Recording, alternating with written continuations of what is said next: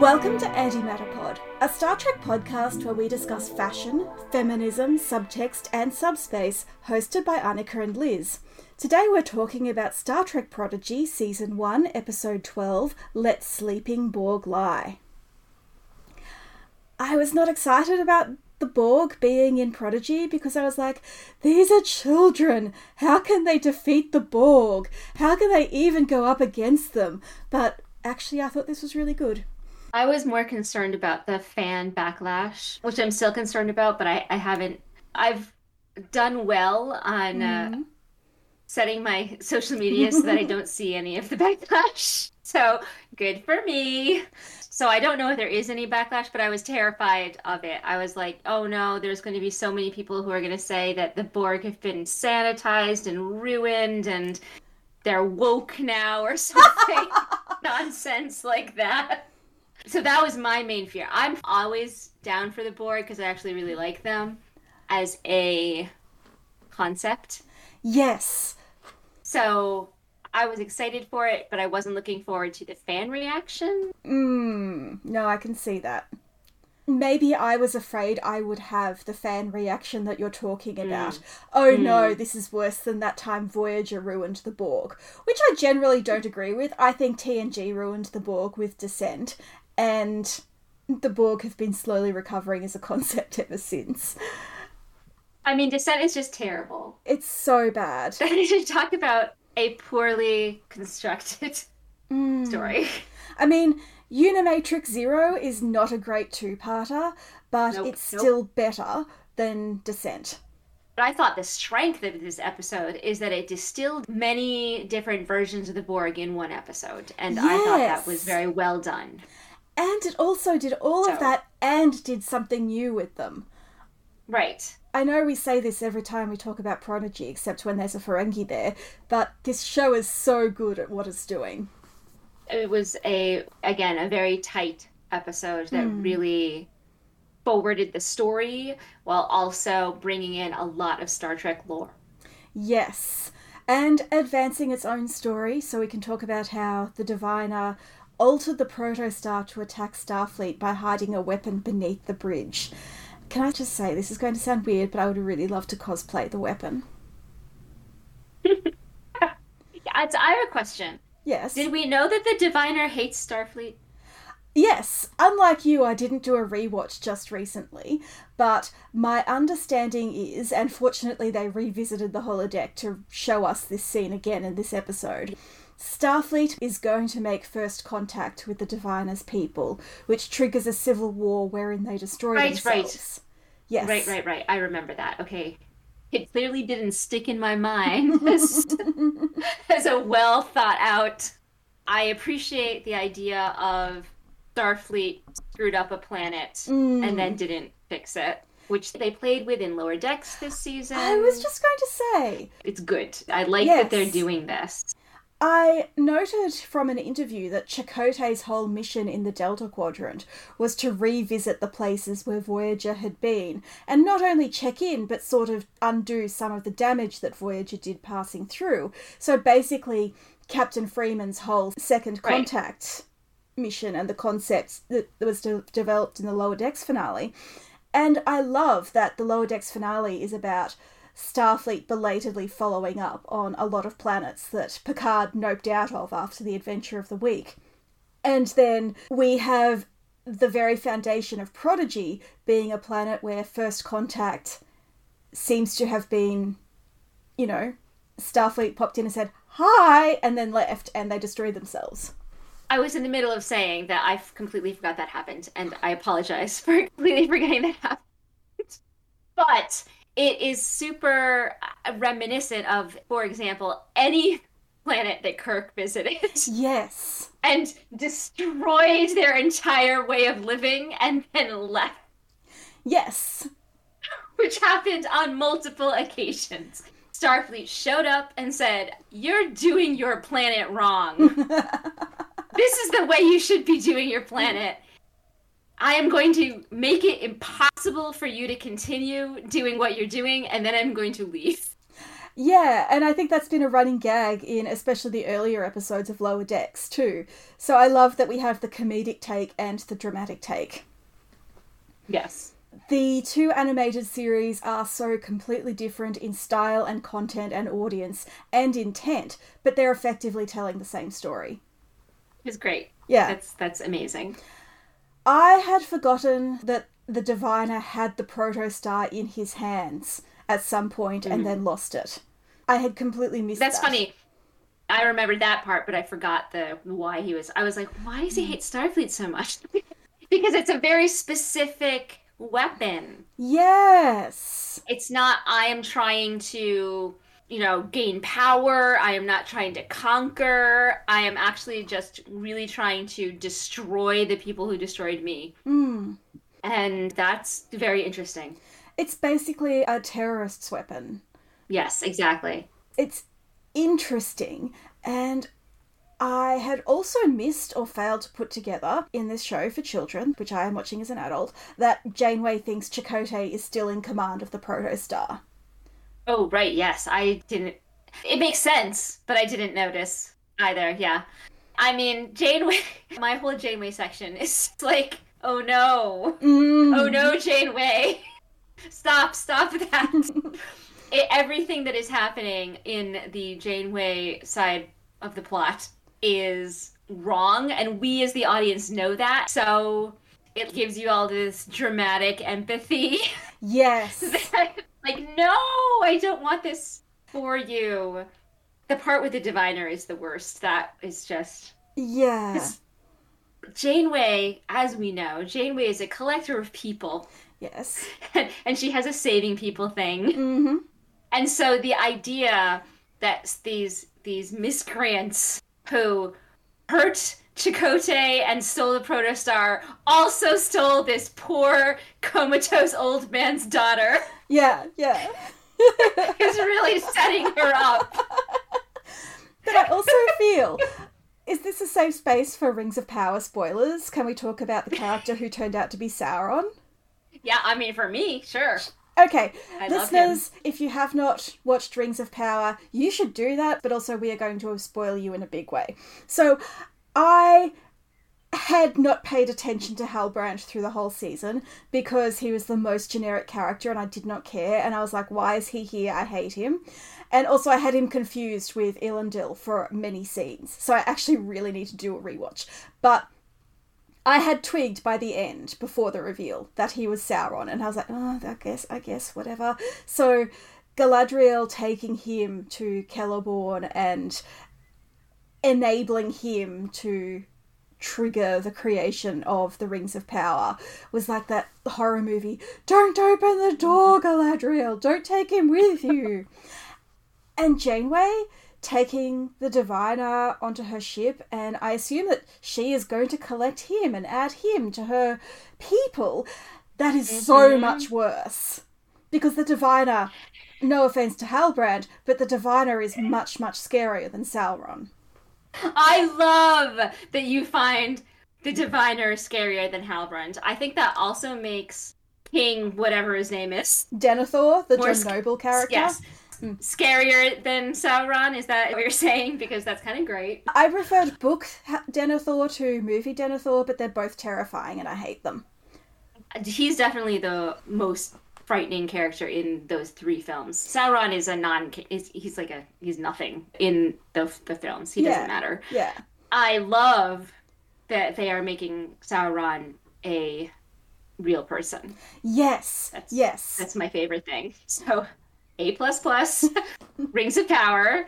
hmm. and yes, it is terrifying. The diviner, someone who has dedicated his entire existence to destroying the thing that she loves the most, yes yes and tricking her by not even knowing that he's pushing all her buttons, but. Once he wakes up, he will also figure it out, I'm sure. absolutely he's smart enough to see in people what you need to to push on so i'm I, like i hate it but i love it oh yeah and it but it's really really hard to watch It's so hard to watch.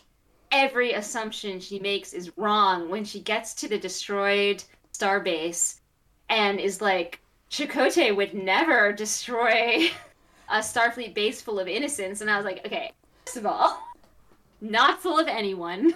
No. Second of all, that guy was not innocent. And third of all, this is not the debris of an attack on Starfleet. But also, fourth, Chakotay was literally in the marquee. Good point. Good point.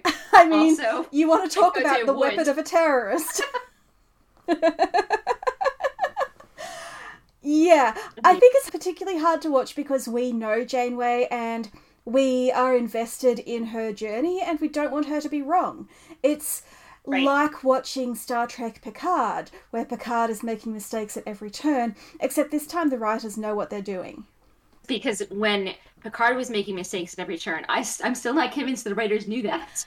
Exactly. Whereas I really do feel safe in the hands of these writers. I'm just concerned about what they're going to do to me before mm-hmm. they bring me home to a satisfying conclusion. Before we move off of Janeway, I want to flag your question which doctor ordered her not to drink coffee. I'm just going to say Pulaski. As someone who drinks way too much coffee, I pay attention to what people say about coffee, and hmm. I don't think that there's any reason not to drink it. So that doctor is wrong. Mm. and I think it's unfair to take away Janeway's comfort drink when mm-hmm. she's going on such a stressful mission. Last week she had her cup of tea on the bridge and people pointed it out and they were like, look, these writers don't know what they're doing. They never even watched the show. And I think it was Aaron Waltke again. I love him. We should get him on as a guest. But he pointed to Admiral Janeway drinking tea in Endgame. And Yes. Endgame comes up again here with Yes. the dormancy of the Borg. But also, like, in the morning I have my two cups of tea, and then a few hours later I have my coffee. Like, mm-hmm, people mm-hmm. can drink both. It's not a binary. Oh, and also, like, tea has caffeine in it. Like, it's not. Right. It's not like it's eminently better. Also, and this is probably just me being a tea snob, but she replicates the tea and it comes out with a tea bag. What? Yeah. no. Yeah, I'm like, she is so bad at drinking tea that she's replicating it and drinking it with the bag in it. Picard would never. I was gonna say, even Picard, Yeah. who chooses the most boring tea possible to be his go-to, would never. I have to defend him there. Patrick Stewart wanted his thing to be Lapsang Souchong, and I think it was Gene Roddenberry who said that was too obscure and it needed to be a tea that Americans would recognize. So, Okay. yeah, I don't blame Picard for that, but also, like, just just take the tea bag out. It's replicated. You can replicate the tea without the bag in it. Okay, I'm moving on. Okay. So I want to talk about the Borg The Borg. because my first comment is that these children come across a sleeping Borg ship Mm-hmm. and they instantly decide that it has the answers to all of their problems. They take one look at a cube and decide to steal from it, and That is excellent. And also a clear indication that Janeway is their mentor. I like to think that in the briefing she gives them off screen, she starts running off the list of all of the things that Voyager did with the Borg, and then she realizes that she has no grounds on which to, she can tell these kids to stay away. Exactly. Exactly. That is the thing. And she doesn't even put up that much of a fight. She's like, No, we really shouldn't no. do this. Okay, fine. The amazing thing to me is that she somehow kept from Rok-Tahk that there are probably children on that cube, because you know Rok-Tahk would have saved every single child drone that she could carry. Man, Rok-Tahk was great in the fight. She was so good. That was a great fight because they were trying so hard to use their phasers Mm-hmm. and they weren't working. And then they were like, okay, we gotta be scrappy. We gotta be scrappy Hmm. kids from the prison break. And it worked out. I love that Rok-Tahk doesn't want to be seen as just the big strong one, but if she has to use her strength and power, she will, and she's not ashamed. There's no sense that she wants to make herself smaller. I'm going to cosplay Rok-Tahk and I'm going to make a life sized beanbag Murph. Good. This Murph is Good too plans. small. I know, but he's so adorable. I though. know, I love him. I love him. I love him so much. I actually really enjoyed Janeway and Murph alone together on the bridge. I was watching the kids and I was like, is Murph with them? Because it just seems like taking Murph onto a Borg cube is going to be really, really bad. Yeah, and then I saw him left on the ship and I was like, yep, okay. They were ahead of you. Yeah. they had already made that decision. Look, these kids aren't stupid. but Janeway was like, "Oh yes, Murph," Yeah. to like like a cat or something. It was adorable. It was just perfect. So great.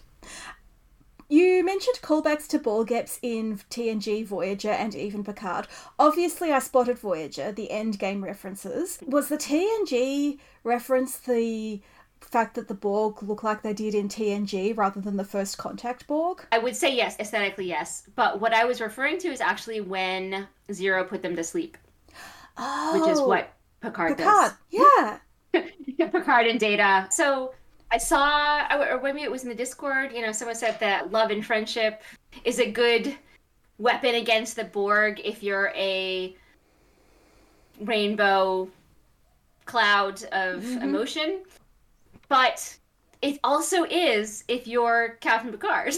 Yes. It also is if you are a small child who has been saved from the Borg and are now a 20 something beautiful blonde woman. Hmm. Friendship saves Hugh. Like in every case of a Borg coming back, it actually was friendship is magic. And I think that that is great. I know that I am in the minority as the person who wants the Borg redemption arc Mm. and for the Borg to not be terrifying zombie weapon creatures, but to be individuals who can come back from it. Yes. But that is what I want. and I think that this episode was on my side. The thesis of this episode was regardless of what kind of weapon you are and regardless of how you got there, you have the opportunity to come back and we will welcome you if you do everything that is necessary to give up your mm. weaponhood. This is a great segue into my secondary crack theory for this episode, which is that the weapon on the protostar is sentient and is going to become part of the team.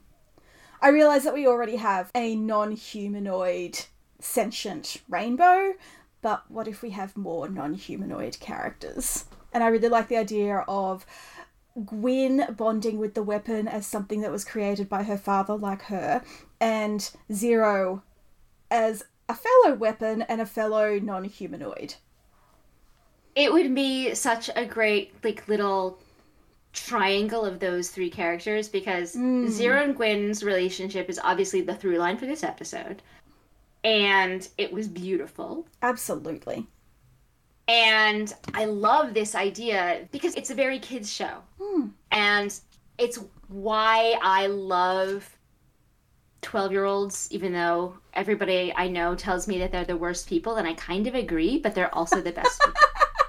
And there's this idea of when you have passed childhood but you haven't become an adult, that anything is possible Yeah. and that you can make mistakes and you can be forgiven for those mistakes. Like adults don't believe in forgiveness and kids don't believe in mistakes.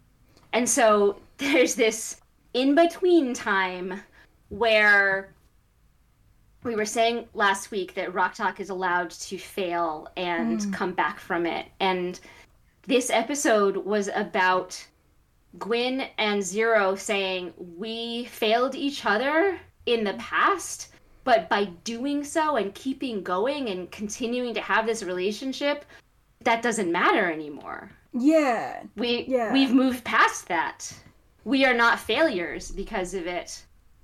And I just think that is such a powerful message that you can almost only tell in a kid's story.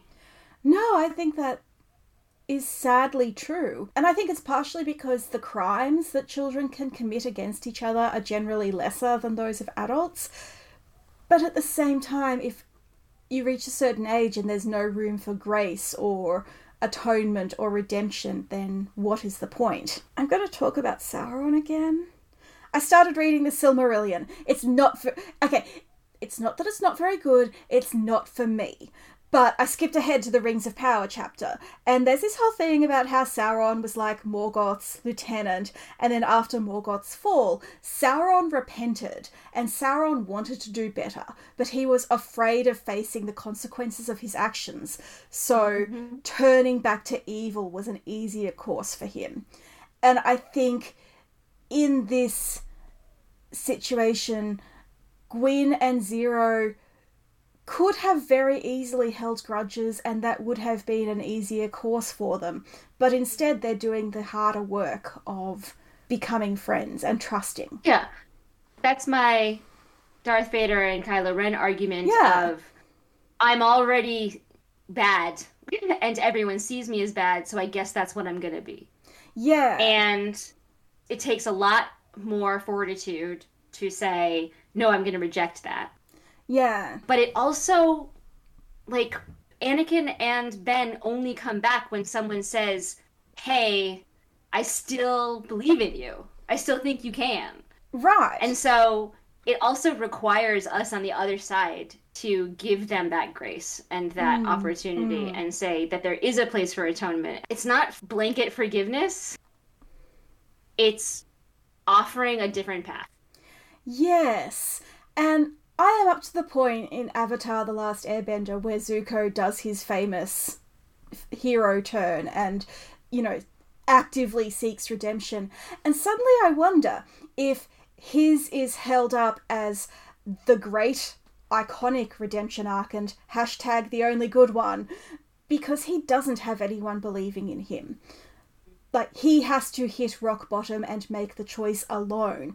And that is a great story, but it really absolves anyone else of the work of having to believe in him. Yeah, and I think that that's unfair. I don't Right. I don't want to live in a community or a society that requires people to do everything on their own. Right. That's not a community. Exactly. And it is completely in character for Zuko to do it the hard way. That is absolutely perfect for his story because he could have more easily redeemed himself at many points earlier because people did at that point believe in him. But no, he had to push them away and, you know, take the hard road. But not every character has to do that. And I just, I really love that all of the Prodigy crew sort of invited Gwyn into their they they were like ah, your dad's kind of terrible. And so we can't hold that against you. So even though you did wrong things we're going to give you the opportunity to join us and now do good things. Yeah. And it did take them a few weeks to get to that point. Because it's not like again it's not this blanket forgiveness. It's mm. not like flip a switch and you're good now. But it's also not flip a switch and you're bad now. And like the the interesting part about the zero and Gwyn story is that Zero saved Gwyn by harming her. Yes. And they were so upset about it. Like, mm. it clearly had such a toll on them. They were still so upset, even in this episode. Like, I can't believe I did this to someone that I consider a friend. Mm. And Gwyn, you know, was able to say, You did it because it was the best option for me. Yes. And if you hadn't done it, I would have been more harmed. I might not even be here. And I understand that. And so I'm not holding the harm against you. And I just think mm-hmm. that that is something, it's almost like not to be me, but, you know, a traumatic childhood and parent relationship or like a relationship with an addict, you know, where there are these terrible things that they did while they were under the influence of something or under the stress of something or like whatever was going on that made this horrible thing happen that you are not the worst thing you ever did. Yes. And we can still have a relationship if we both put in the effort to heal those mm. terrible things that happened. And that's not again, you know, I, I want I don't want to say that everyone has to do that. You don't have to forgive your abusers or whatever, but society mm. should have a place for that to happen. I think it's also key that Zero didn't even harm Gwyn intentionally. They did it completely by accident. She was collateral damage. And I think part of their guilt over harming Gwyn is really about all of the other people they hurt when they were being used by the Diviner as a weapon. And Gwyn is just the symbol of all of those people. I'm not sure she realizes yes. that. I think that definitely because it, and that's why it's so important that this story was told in this episode mm. because that's the you know connection to Picard and the Borg part that I see is that there is this if something happens to you that like creates the situation where you harm people whether you want to or not mm. that is something that is harming you as well yes and that is a recurring feature in seven of nine stories in voyager too exactly mm.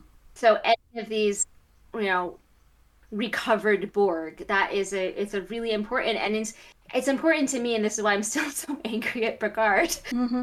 One of many reasons, but the idea of society doesn't want to put in the work on their end mm. to accept the reclaimed Borg. Yeah. Or the reclaimed Romulans. There's so much there that could teach us in our real society of, you know, we have to have a space for these conversations and we have to have a space for coming together. I think the connection to Picard in this episode is that this cube, now that it's been woken up from post endgame dormancy, is going to cruise on out to the Beta Quadrant, run into a Tal Shiar ship, and collapse and become the Borg Reclamation Project. I feel like there was this suggestion that Prodigy would continue the Picard storyline at one point. And so I, I like actually really want that to be true. I don't necessarily believe it, but I really want it to be true. Yes, I like the idea that these kids were the catalyst for a lot of these drones being saved. I, I, I like that.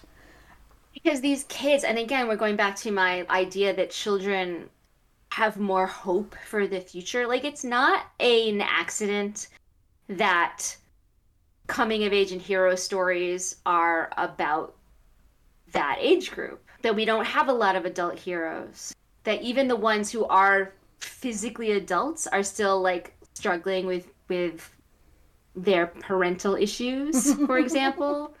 Hmm. Because to believe that the world can change, you either have to be a child or you have to be me. Hmm. And I am like a lot of people think I'm crazy. And I don't mind because it probably is crazy and it probably is childish and naive. Naive mm. is a, a word that is certainly thrown out to anybody who thinks that the world could be better if we just like wanted it to. This is so strange to me because of the two of us, I'm the optimistic one. It should be this, you know, in this other way yeah. that is better for all involved. And I don't understand why people don't want it to be better for all involved. And I just think that it's all wrapped up in this idea of forgiveness and this idea of allowing people to fail and allowing people to make mistakes mm. and allowing for lots of different ways of experiencing the world.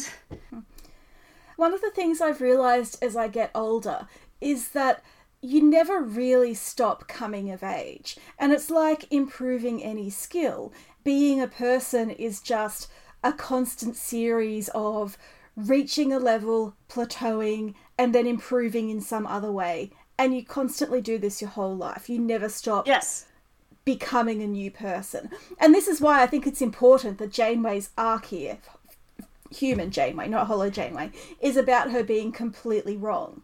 Because yes. it's it's almost the flip side of Endgame, where Admiral Janeway has realized she's made terrible mistakes and gone back to fix them, but in a really toxic and destructive way.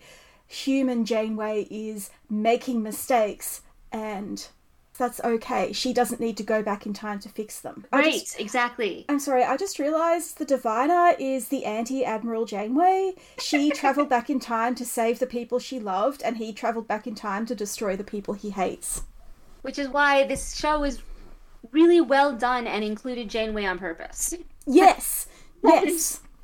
I just think that I I I love the morals of this story. And I again, it only has those morals because it's a kids show. Mm. Because adult television is supposed to be gray and i'm not saying that's a like that that's not bad it's not mm. bad to have gray because life is gray but allowing for this kids show which is totally gray but also has very strict morals very clear like so the the end of this episode they get a distress signal mm.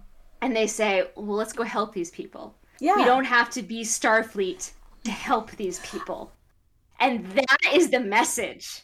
That is all I need. Mm. That is exactly it. You do not have to have power or catch it or to be important to yes. go try and help people. Yes. You should just do it. And I really enjoyed that as a contrast against, again, the Lower Decks finale, which is in part about Mariner realizing that she really values the structure of Starfleet and having a clear chain of command against which she can push. And I think that's an important arc for her. I don't hate it at all, but I like that we have the flip side. We can't get into Starfleet. We're going to be good people anyway. The beautiful ending where they were wearing their uniforms the entire time they were on the board crew, mm. but then, like, in this last scene where they were talking about how they can't make the ship safe for Starfleet. They mm. can't join Starfleet. They were out of uniform, but they were like, well, that doesn't mean that we we can't use the ship for good. Just because the ship's a weapon against Starfleet, if we avoid Starfleet, yes, we can do so much good anyway. And that like that's that's the crux of we are Starfleet, right? Yeah, like, yeah. That's the whole point.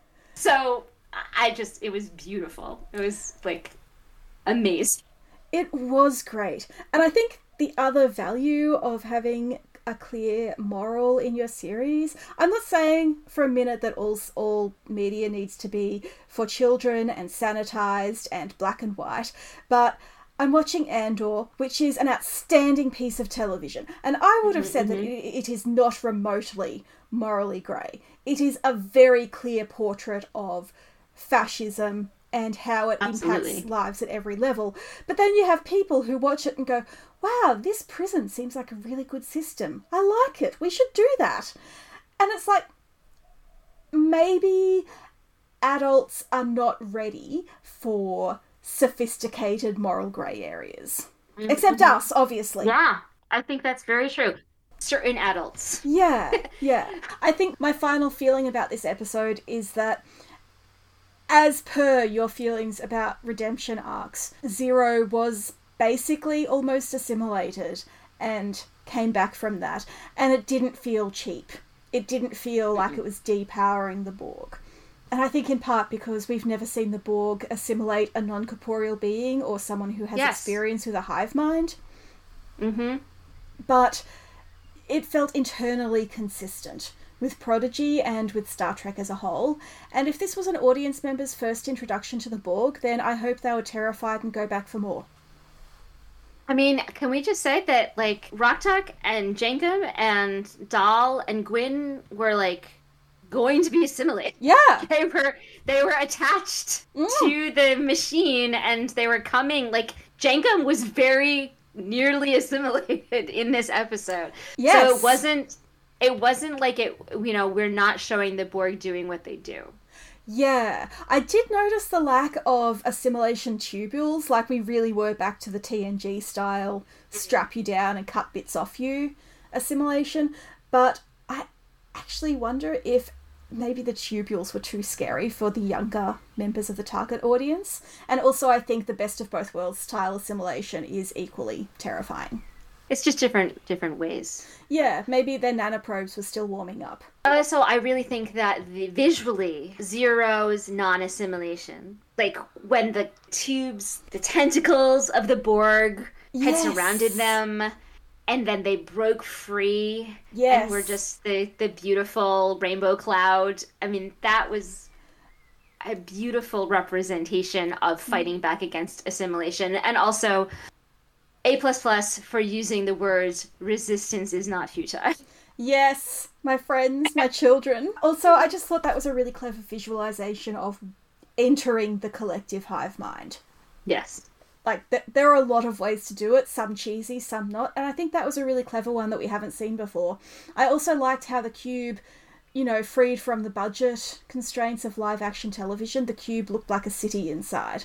That was new. And that some of the Borg were like creepy, weird rhino dudes.